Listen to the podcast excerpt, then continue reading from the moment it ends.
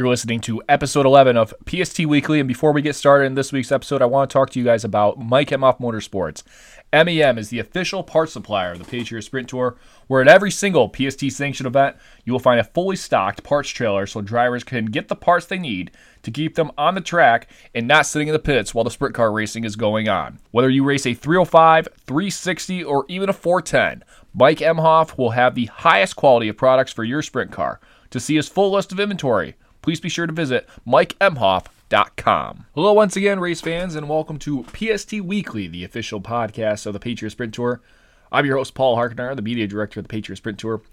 Another exciting episode this week where we talk with Caistor, Ontario, Canada driver Cory Turner. Really good conversation with Cory. Uh, I've always enjoyed talking to Cory in the pits, uh, whether we're at a Canadian track like Merrittville, Ohsweken, uh, sometimes Brockville and Cornwall. Um, almost always has his uh, brother Ryan and his father Jamie along there with him. So, really good interview with uh, Cory Turner. Um, as far as this past weekend, we saw the All Stars uh, kick off their exhibition season, and I think it's safe to say we're almost back to normalcy, people. Yeah, that's right. We saw Donny Schatz win a sprint car race, so it doesn't get much more normal than that, especially if you're talking before the season of 2017. And I wonder how much do people want things to be that normal again? Um, to be quite honest, I sure do. Uh, so Donny Schatz wins Friday night. Aaron Reutzel wins their Saturday night at the Scrubbins Motorsports uh, Park. I believe that's how it is down there in Georgia. The first time that the All Stars were there since 2012, and so really good showing of cars. Uh, I believe it was uh, 37 the first night, and then 39 there on night two. So uh, Donny Schatz career All Star win number 19. Aaron Reutzel career win number 37, and so quite normal for uh, those uh, sprint car drivers, the 410 fraternity, uh, seeing those two guys in victory lane. Uh, heading into uh, this coming weekend, the World of Outlaws kick off their season this coming Friday night at the uh, Volusia Speedway Park down there in um, Barberville, Florida, and really interested to see what is could be in store for the All all out, Outlaws, excuse me, in uh, 2021 because uh, it's been uh, Brad Sweet's been the kind of the guy that beat the last two seasons, uh, nipping Donny Schatz last year, and then he was a little more comfortable heading into Charlotte uh, this uh, this past year over Logan Schuchart. So you know Logan's going to have a very strong program, and then David Gravel with a new team. We'll see how well he meshes, but he's been very strong the last six or so seasons, and now you're starting to see what Sheldon can do. Uh, now entering his fourth year with the Outlaws, in which we kind of saw that breakout season with David Gravel, which was in his year four or five.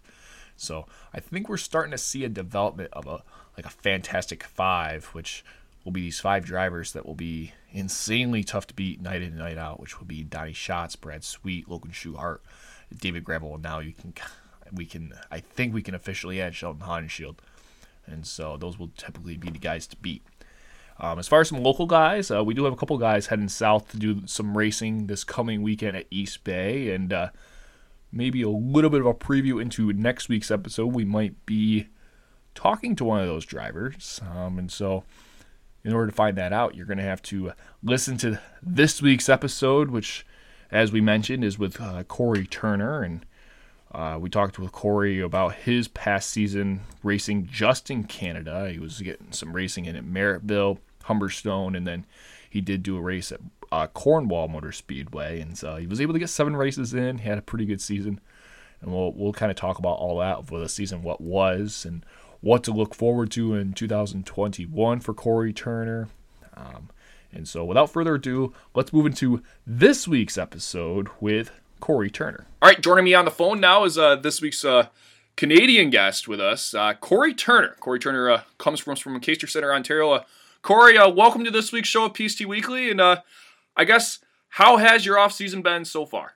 Thank you very much for having me, Paul. Uh, it's been pretty good. You know, uh, my wife and I just moved into a new house, so uh, that's that's kept us pretty busy, and um, you know we've been busy in the shop rebuilding. Not a lot of racing that went on here in 2020, but uh, things are looking positive for 2021.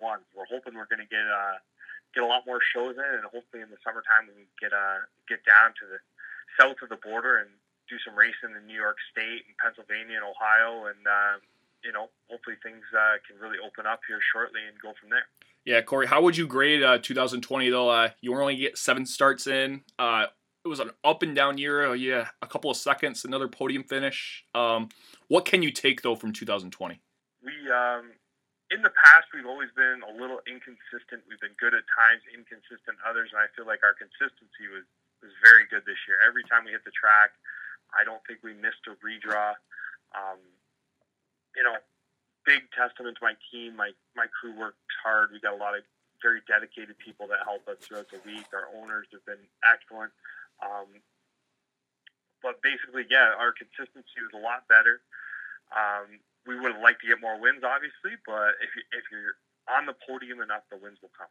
Yeah, for sure. And I guess though you you mentioned how good you were this past season, though, is it a little frustrating at all though, knowing how good you are though, and only getting seven races in? Just imagine if you were to get a twenty to thirty race schedule in, how much good of a season this this year would have been. Yeah, any anytime you're running good, you want to race as much as possible. You know, um, basically when you when you're when you're up front, you, you've really got things working. You want to you want you feel like you can go anywhere and take on anybody. Is that truly the case? Uh, you know, time will tell. But you want to go and do as much racing as possible. Yeah, and you know, before we kind of get into the meat of this interview, Cory, uh, just want to give you the opportunity to, just kind of talk about where Cory Turner kind of got started and to where he is now. Um, you know, I've uh, I've let, listened to a few of the podcasts uh, this week, and you know, a lot of people got a lot of sprint car racers have been been racing for a long time, and that's not really the case with myself. I've been around the racetrack a long time, always watching uh, my dad, my grandfather, my uncles. Um, but I didn't really get my start until about ten years ago in a street stock. That was that was the uh, that was the beginning for me. Yeah, and you know, kind of just talk about you know racing in a street stock though those first three years, uh, and then you did transition into a sprint car kind of an interesting transition, though I would say, though going from you know a full fender car to an open wheel car, um, the weight differences, you know everything in between. Though I, I that transition had to have been uh, fairly interesting. Yeah, you know the uh, the ultimate goal for me from the start was to get into a sprint car. When I uh, when I started, I obviously didn't have the budget or the funds to uh, to make that possible. But I was really lucky. We had uh, a lot of people really step up uh, Ed Leach being one in particular that really helped me get my start in street stock. And I think the first night I ran it on weekend, I think we ran fifth or sixth, but hit absolutely everything on the racetrack but the pace car. Um, so I, you know, had I started in a sprint car right away, probably wouldn't have lasted very long. Is what I'm saying. But uh, street stock was a great spot to start for me. Uh, all the local tracks that are close to my dad's house, um, being Ohsweken, Merrittville, Humberstone ran weekly. So we had a chance to get a lot of racing in. We ran three nights a week, my brother and I, at one point in 2013. Uh, I think we had about 45 to 50 starts. So you really, really got uh, got used to racing, and we had to be very, very mindful of of making the best of our equipment and trying to keep all four wheels on the car when you do that much racing week in and week out. Um, you know, at the end of 2013, I, I'd run three years in a street stock. We'd had some success. We'd won some races. Never did get a championship, but we were really close. Um, and I just wanted wanted something more. I wanted to see, you know, if we could make a, a sprint car team work. And you know, we uh, we ended up selling our street stock to my buddy Brandon Merle. After that year, we bought a roller from Steve Poirier, and then we got an engine from down in Pennsylvania from Dave Ely, and uh, came out the next year, and it was the first year for the crate for the crate sprints at Ohsweken, but we decided we wanted to uh, do a little more racing than we would, would have felt the crates were going to have. So we ran, you know, a lot of the PST shows that were in in Canada at Merrittville and Ohsweken, and then we um, did some SOS racing and then ran weekly at Ohsweken as well. And you know what? There was a there was a steep learning curve, that's for sure. I can remember a couple nights. Uh, uh, one show in particular getting lapped by Steve Poirier twice. So you know, it uh, it, it definitely uh, it was it was an eye opener. Put that way. Yeah, for sure. It, you know, and what piqued your interest though in sprint cars, Cory? You know, because being in Southern Ontario before sprint cars were kind of around, it was the 358 modifieds or crate sportsmen, and um, that's what it is. Honestly, predominant here in New York as well. It's not necessarily sprint cars though, but what piqued your interest though in the you know the wing side of you know sprint car racing?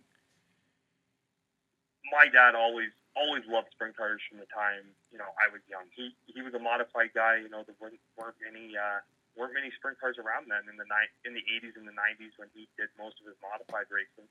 But uh, the first memory I have of sprint cars is uh, sitting in the grandstands at the Syracuse Mile watching uh, Dave Blaney and Billy Pauch duel it out, and I just couldn't couldn't get over how fast they went, how loud they were, and uh, you know, other than that, next outlaw show we would have seen would have been at the Ransomville Speedway. I can remember Andy Hillenberg picked up picked up the win one night. Um, would have been you know Jac Haudenschild heyday when he was driving the Pennzoil car. So those are some of the memories I have of sprint car racing. But they were just always so cool and you know so interesting and you know we it was cool that they had to push the stardom and anything from there. They just there's nothing there's nothing else on dirt even close to them. Um, and they just always spark my interest.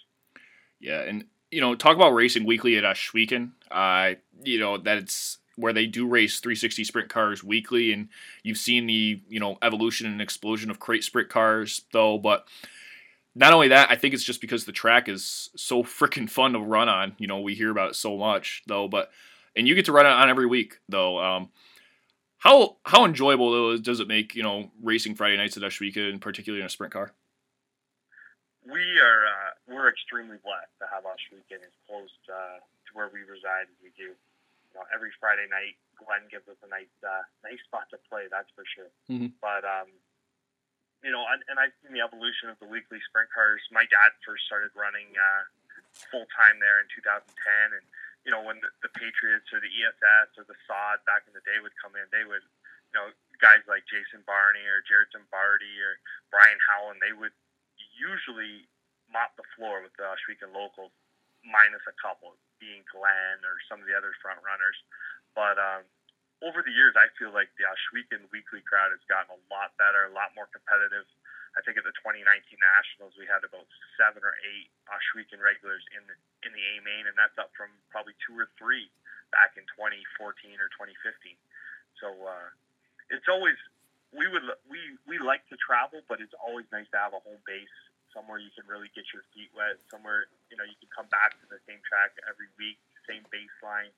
You know, it um, travel's a whole different deal, which I got a new respect for once I started traveling a little bit more in 2016 or 2017. But as far as running weekly, we're very very blessed that we have the quality of cars, the number of cars, and the uh, the quality of facility that close to it.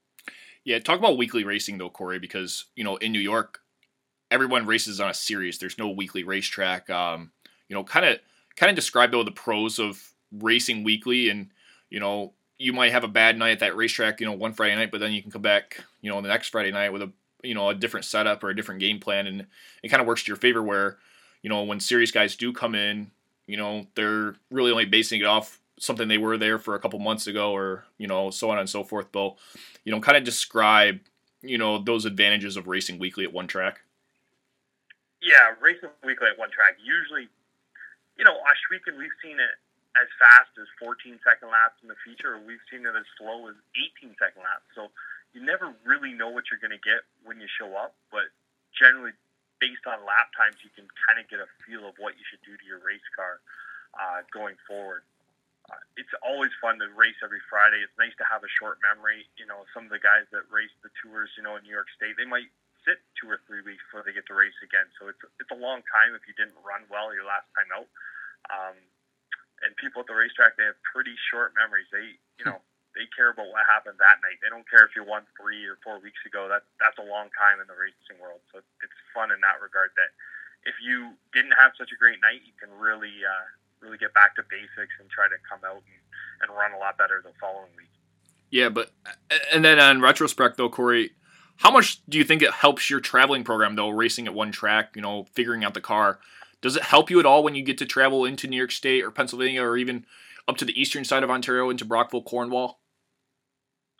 It it helps in the fact that you're in the car a lot, so you're very sharp as a driver. But when you go to different tracks, I always, you know, I always looked at it as we had a lot of Patriot drivers or ESS drivers come in and uh, race against us, and they were, you know, some of them excellent. You know, Jared Zimbardi, Brian Howland, Jason Barney, um, very very good. Other guys, you know, they were middle of the pack cars, and then you go to a place where you know they might have a lot of laps like Fulton or Canandaigua, and or Outlaw, and they're exceptional. You know, so when you start to travel as a sprint car racer, it really opens your eyes to, you know, maybe the stuff that works for you at Ohsweken, you know, where, you know, Ohsweken's a relatively fast track, not as fast as Canandaigua, but probably faster than a place like Outlaw or somewhere else like that. It really opens your eyes to how you set the car up and what works at one track might not be, you know, what works at Ohsweken might not be the hot ticket at Merrittville or Brockville or Cornwall. So weekly racing helps that you're sharp as a driver, but it, I wouldn't say it really helps all that much from a setup perspective when you start traveling. Cory, is there a track outside of Ohsweken though that you do, I guess, enjoy going to, whether it is in Ontario or even New York or you know elsewhere in the Northeast? Uh, I, re- I really enjoy running Canandaigua because it's big, it's wide, it's fast. Um, some tracks in Ohio that we've been to that we've enjoyed. There's uh, Wayne, Waynesfield as well as Eldora some of the ones I'd like to get to. I'd like to like to get to Knoxville one day. like to race at some of the tracks in Indiana, like Gas City, some of the cool high bank bull rings. Um, yeah, other than that, you know, we've been fortunate. There's seven good tracks in Ontario. Um, haven't ventured into Quebec at all. Would like to possibly get there one day, but in New York, some of the really like going to to the Fulton Speedway where we've had a bit of success in the past. Yeah, for sure. And you know, you never forget though that first sprint car win. Um, you know, and kind of if you can take us through that whole night though, which was back in August of 2015 at the Brighton Speedway. Is there anything that sticks out about that first win in a 360 sprint car, and how special was that though? Just knowing because of how much you love racing sprint cars, and quite honestly, the competition is so tough here in the Northeast. Yeah, it um, you know, obviously our rookie year racing sprint cars, we were we were not close to winning. Our goal a lot of nights was to to finish on the lead lap and and get a top ten. And uh, you know, in 2015, I had a I had one close call at South Buxton. I'd led the whole race. Chris Jones, I think, got by me late in the race, and you know that one stung a little bit. But it was the first time I'd really led a race for a while. So a few weeks went by, and then um, we were able to have a really good run at the ESS show at Ohsweken. I think we ran fifth, um, battled for the lead for a while, and then that next Saturday night at Brighton, we got our first win. And uh, Glenn Styres was really on top of his game at the time, and lucky enough we were able to pass him with seven or eight laps to go, and then then hold him off. um, and I, I never, I'll never forget looking up at the lap counter on like lap 22, almost thinking to myself, you know, we've got this one in the bag, and it it got a lot closer than it needed to be. So that kind of taught me a lesson right there. Yeah, for sure. You know, one thing though that also though that's always a big race, and you know we everyone has the goal of winning those. You know, the Canadian Sprint Car Nationals, which is this weekend though. But talk about though. How much is that? How important is that race, though, to you know the Ohsweken fraternity of of racers, and you know, you talk about how well the competition has increased over the years, you know, and you know, it certainly showed at the Nationals this past year, though. But, you know, what's the one thing though that kind of sticks out to you about that race every every so year of that weekend? That ra- that race is, you know, it's our Super Bowl, for, especially for the guys in Canada. Any anybody within five hours, you know, we get guys from Pennsylvania, Texas, Indiana.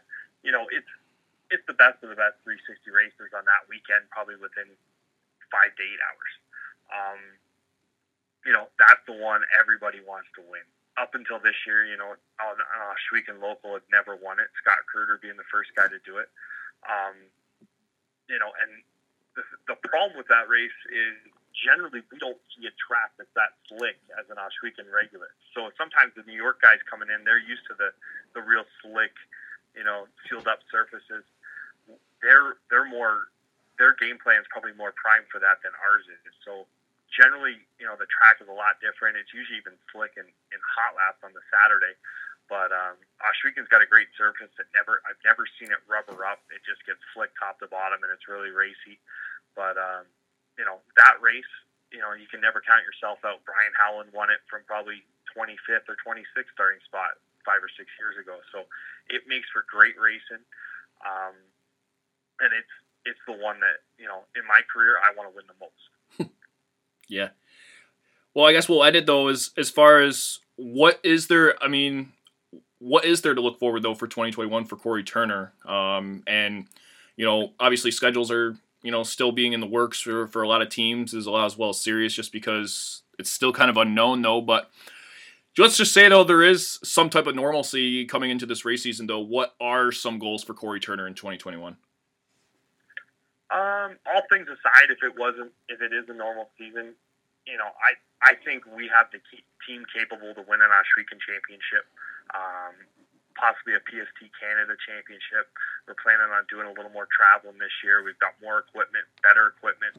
You know, uh, we're going to be running for uh, Jason Hill, Jason and Celeste Hill, and their family with Burger Barn Racing, and uh, be our third season with them. And you know, we've had a great relationship thus far, and we're really looking to uh, try to take the team to the next level. So biggest thing on our bucket list would be try to win the Ohsweken Championship, any of the traveling series that come into Canada, the PST Canada Tour, or the uh, the SOS. So it, on a normal season, that would be it. Is it going to be a normal season? I don't. It's too early to tell, but um, we're going to want to pick up some more wins and just be a threat anywhere we pull into the pit area. All right, Cory. Well, uh, thanks for joining me on the show this week, and uh, hopefully we can, you know, see you at a racetrack and uh, hopefully in Mar- April of 2021 though. But enjoy the rest of the off season, and if we don't see you, um, you know, best of luck to you to you and you know your entire race team though in 2021. Thank you very much for having us on the show, Paul. Really appreciate it. That interview was brought to you by CBP Media. If you're looking for any type of services such as driver PR, professional photography, graphic design, any type of marketing help, then I would highly encourage you to contact Curtis Burlew at cbp-media.com. CBP Media motorsports media that works for you.